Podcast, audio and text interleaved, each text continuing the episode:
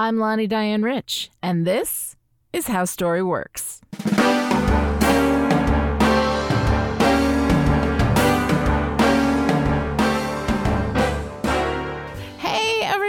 It is me again, and here I am by myself in the How Story Works studios. Um, but I wanted to kind of sit down and talk to you guys about like all of the stuff that's uh, that's sort of going on here, um, and uh, and how fun it all is. Uh, one of the things I've got going is the Year of Writing Magically workshop uh, that has closed for 2023. Um, but as I've talked about before, it's 10 months. It's nurturing. It's community. It's so great. And as I plan it in more and more detail now that I actually have people signed up for it. I'm just so excited about it. So, what I want to do is tell you that if this is something that you might be interested in for 2024, you can go to yearofwritingmagically.com and down at the bottom of the page there is a sign up for the mailing list. And the mailing list for Year of Writing Magically, you won't even hear from me until it's time to start applying for next year. So it'll be like later in the year, like October, November ish, uh, that I might start contacting you um, through that. Um, but it is so exciting. And I will be giving you updates on how the workshop is going on How Story Works uh, because it's really fun and I'm, I'm learning new things as I develop it. As I keep going into this, um, this idea, like the first week, what we're going to be doing um, in the class is like unlearning all of the things that we've learned as writers that don't um, that aren't to our benefit you know um, you know things like rip it apart rip me to shreds tell me my mom is ugly that kind of thing. Um, you know there's so much about writing that can be really toxic. This idea that it has to be good. Actually when you're drafting you're supposed to write crap. It is supposed to be crap. Um, and if it's not, then you're kind of setting yourself up. Um, so there's so many things like that that I'm so excited to be talking to people about and to be kind of unlearning along with them. Um, you know, one of the things I find over time is that my confidence dwindles as well. Like, I think everybody has confidence issues from time to time. But when you look at people who are like teaching or who have written, who have published, who have, you know, been on the New York Times, right? You know, story experts, you don't think of them as being kind of lacking in confidence the way that you might feel that you're lacking in confidence. And I'm here to tell you, absolutely. Uh, my confidence wanes all the time. And one of the things that actually increases my confidence is when I'm teaching. Because when I'm teaching, I'm connecting with other writers and there is something about connecting with other writers, knowing that I can help them, having answers to their questions. Um, all of those things give me confidence and remind me that I'm actually like really good at what I do. Um, so I'm very excited about that. I'm very excited about Year of Writing Magically. And I'm already pre excited for Year of Writing Magically 2024 when I've got a year under my belt and I've learned a lot of things and I can update the workshop and kind of fine tune it a little bit more. So, anyway, if you're at all interested in learning more about that for next year and um, setting yourself up to write a long form fiction project in 2024, definitely go to yourwritingmagically.com and just sign up for the mailing list, and then I'll contact you uh, when the time comes.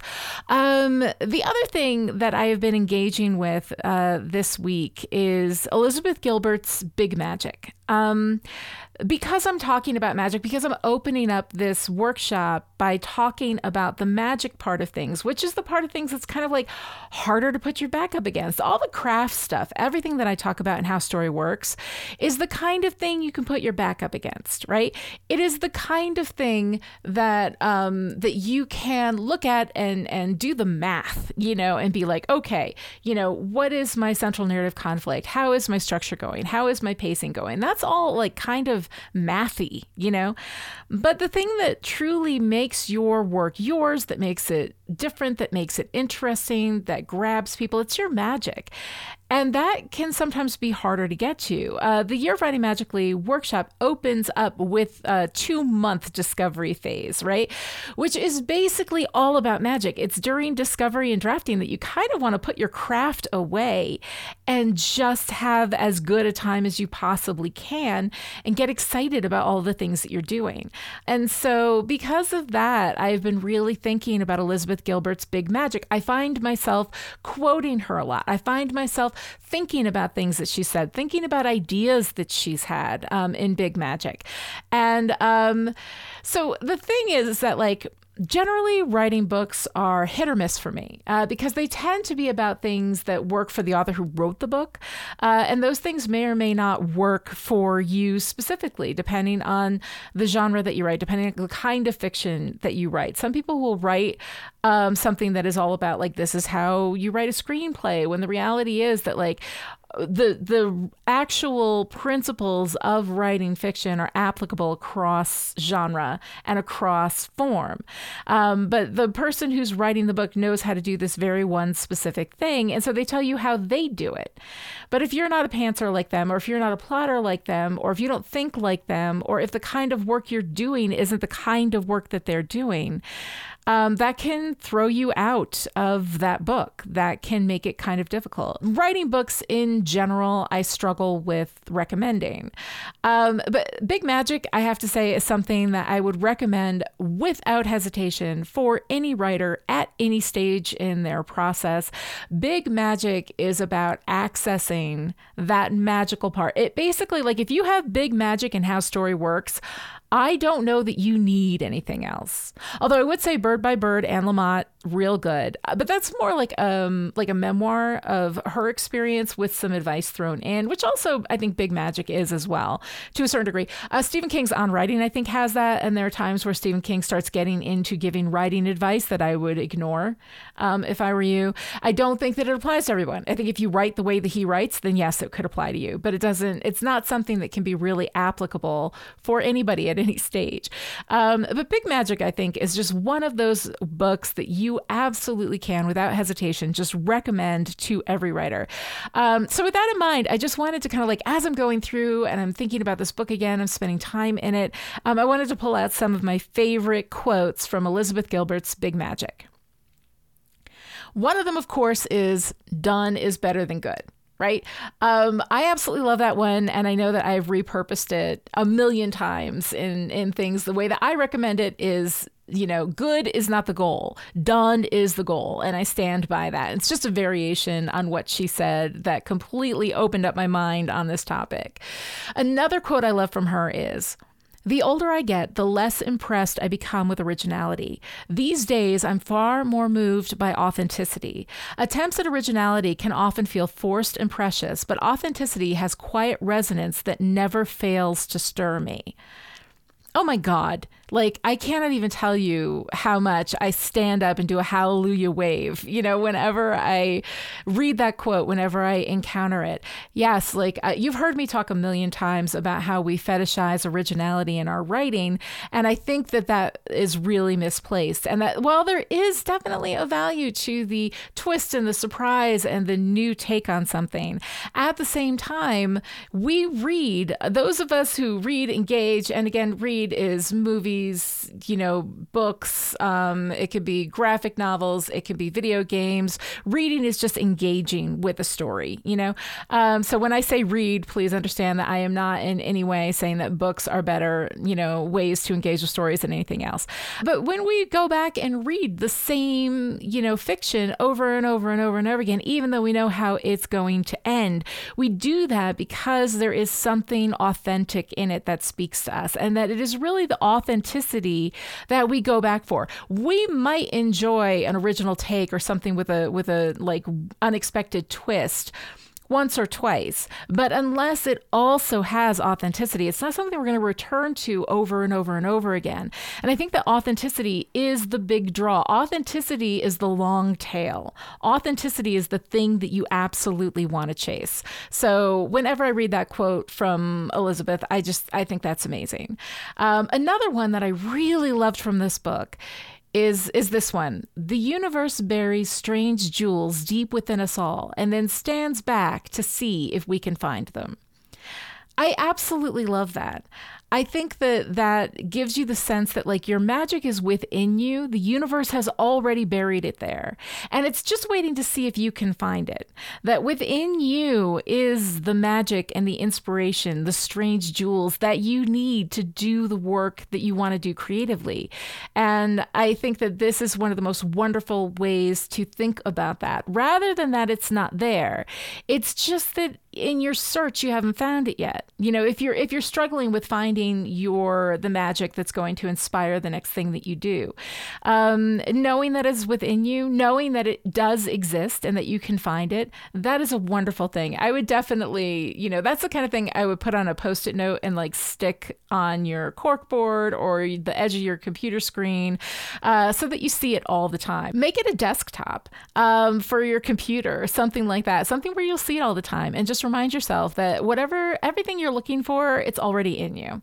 The universe has already hidden it there for you to find. Um, and the last one that I really love from her, and again, this isn't the last one. This is the last one I put in the show notes because this literally could be an entire episode in and of itself, getting dangerously close to copyright violation. Uh, is I love this quote. Do whatever brings you to life. Follow your own fascinations, obsessions, and compulsions. Trust them. Create whatever causes a revolution in your heart. And that to me just feels like it's it's absolutely the starting gun, you know, for your creative endeavors. Um, create whatever causes a revolution in your heart, because those things that speak to your heart are naturally authentic. And when you chase them, you're working with authenticity and you're going after something that will speak to other people as well, people who need your story. So hopefully that has given you some inspiration for whatever it is that you are currently working working on or wish you were working on. Um, I love this book, in case you couldn't tell. Link is in the show notes. Um, the other thing that has been going on with me this week is um, sleep, right? Everybody's talking about sleep. Everybody is so excited about sleep, and you're seeing articles absolutely everywhere, and you're getting the exact same advice all the time. Like I've seen all the same advice all the time, and I've ignored it because I'm like, nah, that's not really gonna do anything for me. But what happened like last week is that Ian went out to dinner with a friend of his who is a doctor. And Ian started talking about like his struggles with sleep because at, we all have those struggles, right? Um, and Carl was basically like, You idiot, I'm one of your best friends. I'm a doctor and I specialize in this. So you really should have talked to me about this a long time ago. And he gave Ian a bunch of advice. And Ian came home and told me all the advice and then I was like, well, if Carl says it, you know, even though I've seen like a lot of this same advice in a million different places, now that Carl has said it, now I'm like, all right, fine. So, um, so anyway, the advice is this, and tell me if you've heard this before. No screens right? That means no screens. But Carl says that an e ink Kindle, like your Paperwhites and all that, is okay, which is really, really good because otherwise I wouldn't be able to do this. Um, also, he says it's not about when you go to sleep, it's about when you wake up.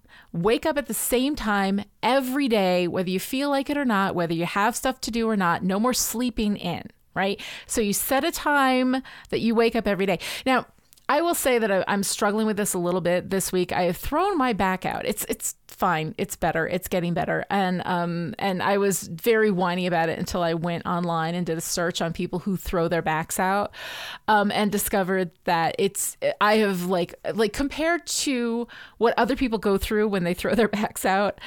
I really shouldn't be complaining. I have full range of motion. I have, like, now at this point, it's a twinge in my back. And because of that, I have to sleep in a recliner chair like an old lady. And I'm waking up a number of times because depending on if I, like, shift around or whatever, sometimes it'll hurt and I'm waking up. Um, so I have been catching sleep as I can when I can um, and have not been waking up at the same time every day. But I do find that if I'm waking up between, like, 5.30 and 6.30, like, that's my ideal time. So I'm going to shoot for that as soon as I get better and have more control over my sleep. Um, but the other thing that he said, of course, is no naps. Which also is a problem when you're getting interrupted sleep and then you're exhausted during the day. But he's like, no naps. This is what you got to do. So I'm going to tell you, uh, I have done one of these things. which is the no screens, right? That's the thing I can do. So I've moved my phone, my iPad, like everything out of the bedroom, right? We have a TV in the bedroom, but it's never on, so it doesn't really count as a screen, I don't think. Um, but we have no other place in the apartment to put it, so right now we're just not worrying about that. Um, but basically he says he also says like don't even have a tv in the bedroom. Like the bedroom is for sleeping and sex and that's it. Like that's all you should be doing in there. Um, now we live in a very very tiny apartment so we multi-purpose a lot of spaces so there's only so much that we can do about that. But if that's something that's possible for you i recommend this advice because oh my god um, it's been like three nights and even with my back pain like even with everything i have just done where i don't have my phone next to me. Everything is in my office. It's locked up in the office at night. So my phone, um, just everything. He says he says the watches are okay. Like if you wear an Apple Watch or like a Samsung or like one of those smart watches or whatever to like track it, that's fine. Those are fine as far as screens. There's not that much you can do in it. Um, and as long as it's not interrupting you or whatever, then it's fine. Um, but basically, like all of this stuff is gone. And at night, I'm just reading. Like I got myself a brand new Kindle because I figured give myself a little treat, help me motivate myself to get this hump because I've had trouble reading for a while and for a long time it was because of the trauma. But most recently, I am like able to read in a way that I wasn't when I was hugely traumatized, but um, the problem with me is that I just am so easily distractible. Like I have this um, urge to check my phone like every, uh, you know, I don't want to say every 30 seconds because it's embarrassing. So I'm not going to say that. But it is very, very frequent that I feel this need to check my phone. And so the first night, I just got the Kindle. I was reading in bed. And this is when I was trying to read in bed. And then I had to move to the recliner because my back. Ugh. Anyway, um, do you care about all that detail? Probably not. Um, but anyway, so I had the Kindle and I was reading it. And I finally got over that hump you know, where I had this urge to just check and check and check and check. Um, and I ended up reading nicely, comfortably for like an hour, and something in me just kind of relaxed. Like it felt like something inside me had been clenched for a really long time, and then it just relaxed. And so for the last couple of nights, that's what I've done. I've had the Kindle by my side, I have a book and a book light, um, and that's it. Um, and it has been amazing. And I'm doing more reading in books, which is good. Um, again, reading books is not better than anything else, but I, because I write books, like I want to read books, you know? Um, and uh, so, yeah, I, I think it's incredibly helpful advice. Uh, the rest of it, waking up every day at the same time and no naps, definitely going to be moving toward that and can update you with my progress if anybody's interested. But the point is, until a doctor I knew and trusted told me the same advice I've been reading in all those fucking listicles on the internet for such a long time.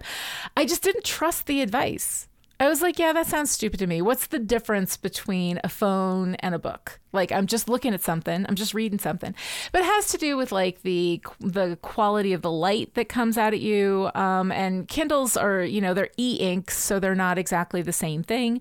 Um, and it has to like there's a whole bunch of stuff. There's a whole bunch of research on it. I would say if you can do it, I would love to hear from y'all. Tweet me at Lani Diane Rich on Twitter if Twitter still exists by the time this goes up. You can email me Lani at Lani Diane Rich. I would love to hear your progress with this because I think it's kind of fascinating. Um, um, but anyway, uh, uh, listen to the advice. Do what you can. You know, try to, to work your life into a situation like this as much as you can, because if you are struggling with sleep, then you know, I think I think I think you should listen to Carl. All right. With that done, we're going to take a quick break and I will be right back.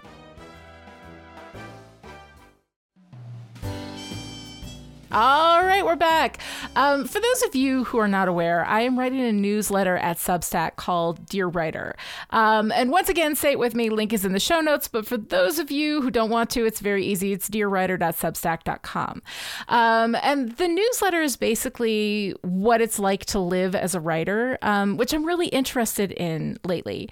Um, so it started out as kind of, you know, an experiment. I was doing like daily, like writing advice tidbits and like quotes and inspiration, a whole bunch of stuff. And then I just went into a, you know, kind of like just doing like essays and stuff. Um, and finally, like I've landed where I am. Um, it's it's really about the life of a writer and what it is to be a writer, and how no matter what it is that we're thinking about or talking about or whatever, it always comes back to writing. Um, and I think I spent all these years developing a story theory. That was great. Um, but now I'm a little tired of talking about it, I think. Um, you know, the book is out, How Story Works is out, it's available, everything is in there. And now I kind of want to do something new. Like, I get bored so goddamn easily. I still love stories and I could talk about specific stories all day long, as anyone who heard the last episode of How Story Works, how I talked about the half of it can testify. Uh, but now I'm having fun trying new things. And one of the things I've been playing with in Dear Writer is essay writing. Um, I haven't done a lot of essay writing. Um, I did a lot more when I was younger. I was a humor columnist um, for AOL for a while in like my mid 20s. Um, I had a few essays published in parenting magazines in the early aughts. Um, but then I started writing long form fiction and I never really looked back. I've, I've had blogs from time to time, that sort of thing, but I haven't really like developed my essay writing game you know? Um, but there's some skill sets that I'd really like to develop with essay writing, and that is the storytelling within good essay writing. Um, I'd like to incorporate storytelling. I'm kind of inspired by the way that Rachel Maddow does it on her show on MSNBC. She starts with some story. You've no idea how she's going to meaningfully connect it to what is going on now in the news. And then she does. And when she does, the light from the story that she told kind of illuminates what's happening and gives it context. And I really love that approach to essay writing. Um, it's simple, it's elegant, I really love it, but I'm not great at it. Um, I, I, I, can write fiction like in a fiction format and I can tell stories, you know, but like in this short, like telling a story that reflects on like the theme of the essay I'm still developing that skill set, but it makes me really excited to come back every week and write a new Dear Writer. Um, and I like that. I like that it gives me something to get jazzed about. Um, so, you know, is Dear Writer about writing? Like, yeah, you know, in the way that everything for writers is about writing. We're little magpies for meaning, grabbing glittery little things from what we find around us and weaving our treasures into the fabric of whatever we're making. So, yeah, it's about writing. But also, I'll talk about pretty much everything. And I often get into like deep philosophy, which is weird. It's like, know nothing about, I mean, okay, I know some things about philosophy. I am married to a man who has more background in philosophy than I do, which again is not a high bar, but he knows a lot more about it than I do.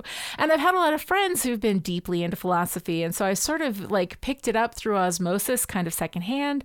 Um, but, but I, you know, I end up thinking about things and trying to put together ideas. And a lot of times I do that in the essay. And so, anyway, in that vein, here is a reading of my favorite Dear Writer essay from this month. It's called No, but Joy. But after publishing, I realized I wished that I'd named it Thank You, Tim Minear. So that's what I'm going to call it today. So it's my stuff, and I can do that. So hopefully you'll like it.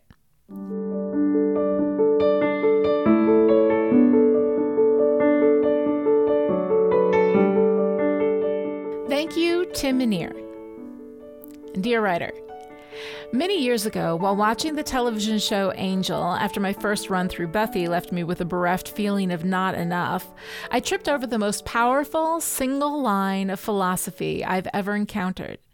I think about this single line of dialogue frequently, at least once a week for the last 15 years or so. I've used this line of dialogue when talking to my kids about death, religion, the meaning of life. I've used it when talking to friends going through hard times. I've used it for myself when things look so bleak, I could not imagine a time where I was not in constant pain every minute of every day. That line is this If nothing we do matters, then all that matters is what we do. The line happened toward the end of the 16th episode of the second season, an episode called Epiphany, written by Tim Minear. And it is a great episode, but it's not going to make any of the greatest episodes of television ever lists. I don't think any Angel episodes would make that list, with the possible exception, if it's a long list, of the fifth season masterpiece Smile Time. Angel is a good show, but it's not, well, it's not great. It has some impressive highs, but also some lamentable lows.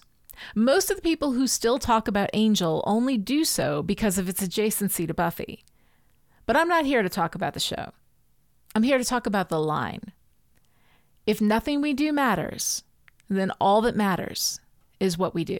Ian is writing his script for his Epiphany video right now, and we've been doing a Buffy Angel rewatch where we just finished watching Reprise, the Angel episode right before Epiphany.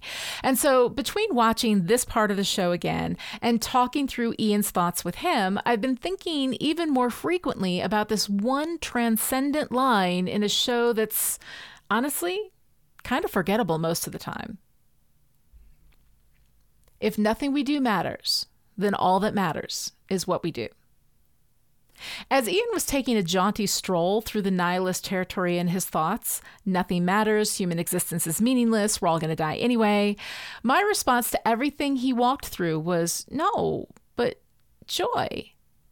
I don't think he understood what I was saying, and honestly, I knew what I meant to say, but I couldn't express it fully. So it came out like pretty much everything I say when I can't quite express the entirety of what I mean. It came out chipperish.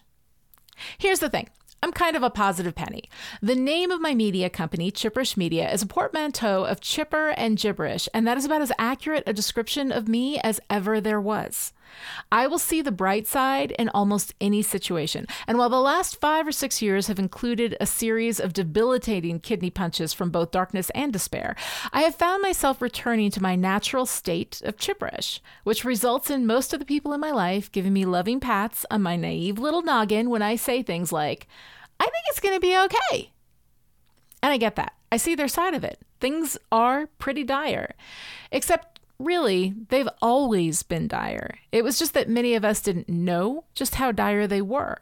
And the reason things are dire is because the insidious power structures of the past are toppling, and power doesn't go down quietly. It sucks as many people into its gaping maw as possible to make sure that if anyone's left to remember this victory, they will label it Pyrrhic at best. So I get it. Things are going to be okay, maybe for the future of humanity as a whole, Maybe. But from a very real perspective, things are already not okay. Lives have been tragically lost. People have been left behind in droves to starve, suffer, drown, freeze, or just die when they might have been fine had they not had the audacity to be poor in a society that does not give a fuck. But here's the reality we are all going to die. One day, you and I and everyone reading this newsletter right now will be dead. Everyone we love will be dead. Eventually, the earth will no longer be able to sustain life, and then sometime after that, the sun will consume the world, and there won't even be anything to remind any future life forms that we were ever here. It's all nothing. No argument. Except if nothing we do matters, then all that matters is what we do. See, this is what I love about nihilism. It's the way that if you continue to follow it through, it brings you to the understanding that the miracle has already happened. It is happening every minute, every day. We are here now. Consciousness is the only thing capable of knowing there is a future, of being able to imagine and predict the future, of being able to remember the past. So we, with our magical consciousness, often think that our importance is rooted in our permanence, in leaving a legacy behind through great works of art, or incredible feats of engineering or technology, or at least through our progeny and the passing on of our genes. We are so brainwashed by this false ideal of permanence that we forget the mind blowing miracle that is our existence in this very moment. Right now, the fact that we exist at all means that the deal is done. Every imprint you leave on the lives of the people around you is your permanent imprint. Nothing that ever happens in the future will make any of your life unhappen. You exist. You are here in this now for this moment. And that means that you've already done the most miraculous thing any consciousness can do. You existed. Being remembered isn't what it's about. Being is all that you need to accomplish, and you already accomplished it. So, in that knowledge that everything you need to do is already done, that the very fact that you have ever had a now means that you will never unhave that now, it's time to decide what if nothing we do matters, then all that matters is what we do, even means. I think it means that the most precious thing in the universe is right now, and we have a choice as to what we're going to do with our right now. And maybe we're going to use our right now at this moment for something mundane. You're going to eat a burrito. I'm going to scratch my butt. That's okay. We have already performed the miracle. I can butt scratch all I want, and that miracle will not be undone. Taking this line of reasoning one step further, if all that matters is what we do, then everything we do matters. Because we had this series of moments, this series of nows with which to do something, it matters. There are more right nows coming, and with them, you might make someone laugh. You might hug someone who needs it. You might rescue a dog. You might be kind to a cashier who's had a rough day. Or you might lie to someone who loves and trusts you. You might kick a puppy. You might say something shitty to a friend. And let's say all of these are of the same importance. Let's remove the moral question behind any of these choices. They all create meaning, and meaning is the currency of the universe. So let's just say they all have equal value. All meaning is equal, but you get to choose the kind of meaning you create. You can create meaning through suffering, either your own or that of others. That's your choice. But you can't choose, right? Some of your choices in the past, which by this line of philosophical meandering are just as permanent as anything ever can be, were certainly not always creating meaning that resulted in joy. And not all of the choices that the people around you made that affected you were chosen for the sake of joy. Sometimes joy isn't possible, and that's okay. Like I said, your job in the universe is to exist here and create meaning, which you do without even trying. But most of the time, you can choose. And if joy, love, or kindness are an option, you get what I'm saying? I think that's what I meant by no, but joy. It wasn't eloquent and it wasn't clear. And if Ian didn't get what I was getting at, it was through no fault of his own. But if you knew that there was no moral attribution to the kind of meaning you created, no punishment for evil, no prizes for good. And you knew that your job was simply to create meaning, which was going to happen no matter what you did.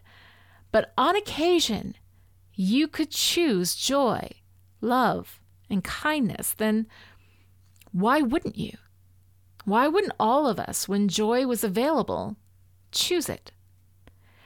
So, while what is awesome about this line is the way you can ride its helix shape for days and always be delivered right back to the place where you started, when I run through that loop enough, I find that one word subtly changes. If nothing we do matters, then all that matters is what we do, slowly becomes if nothing we do matters, then all that matters is what we choose. All right, everyone, that is it for this episode of How Story Works. I will be back next month with author Kim Sherwood. Do you know about Kim Sherwood? She's the writer specifically chosen by the Ian Fleming estate to continue writing Bond novels, and she's bringing them into the common era. Her first Bond book, Double or Nothing, releases in the United States in April, and I am so excited to have y'all hear from her. Thank you for hanging out with me today. I will see you next time. Now go write.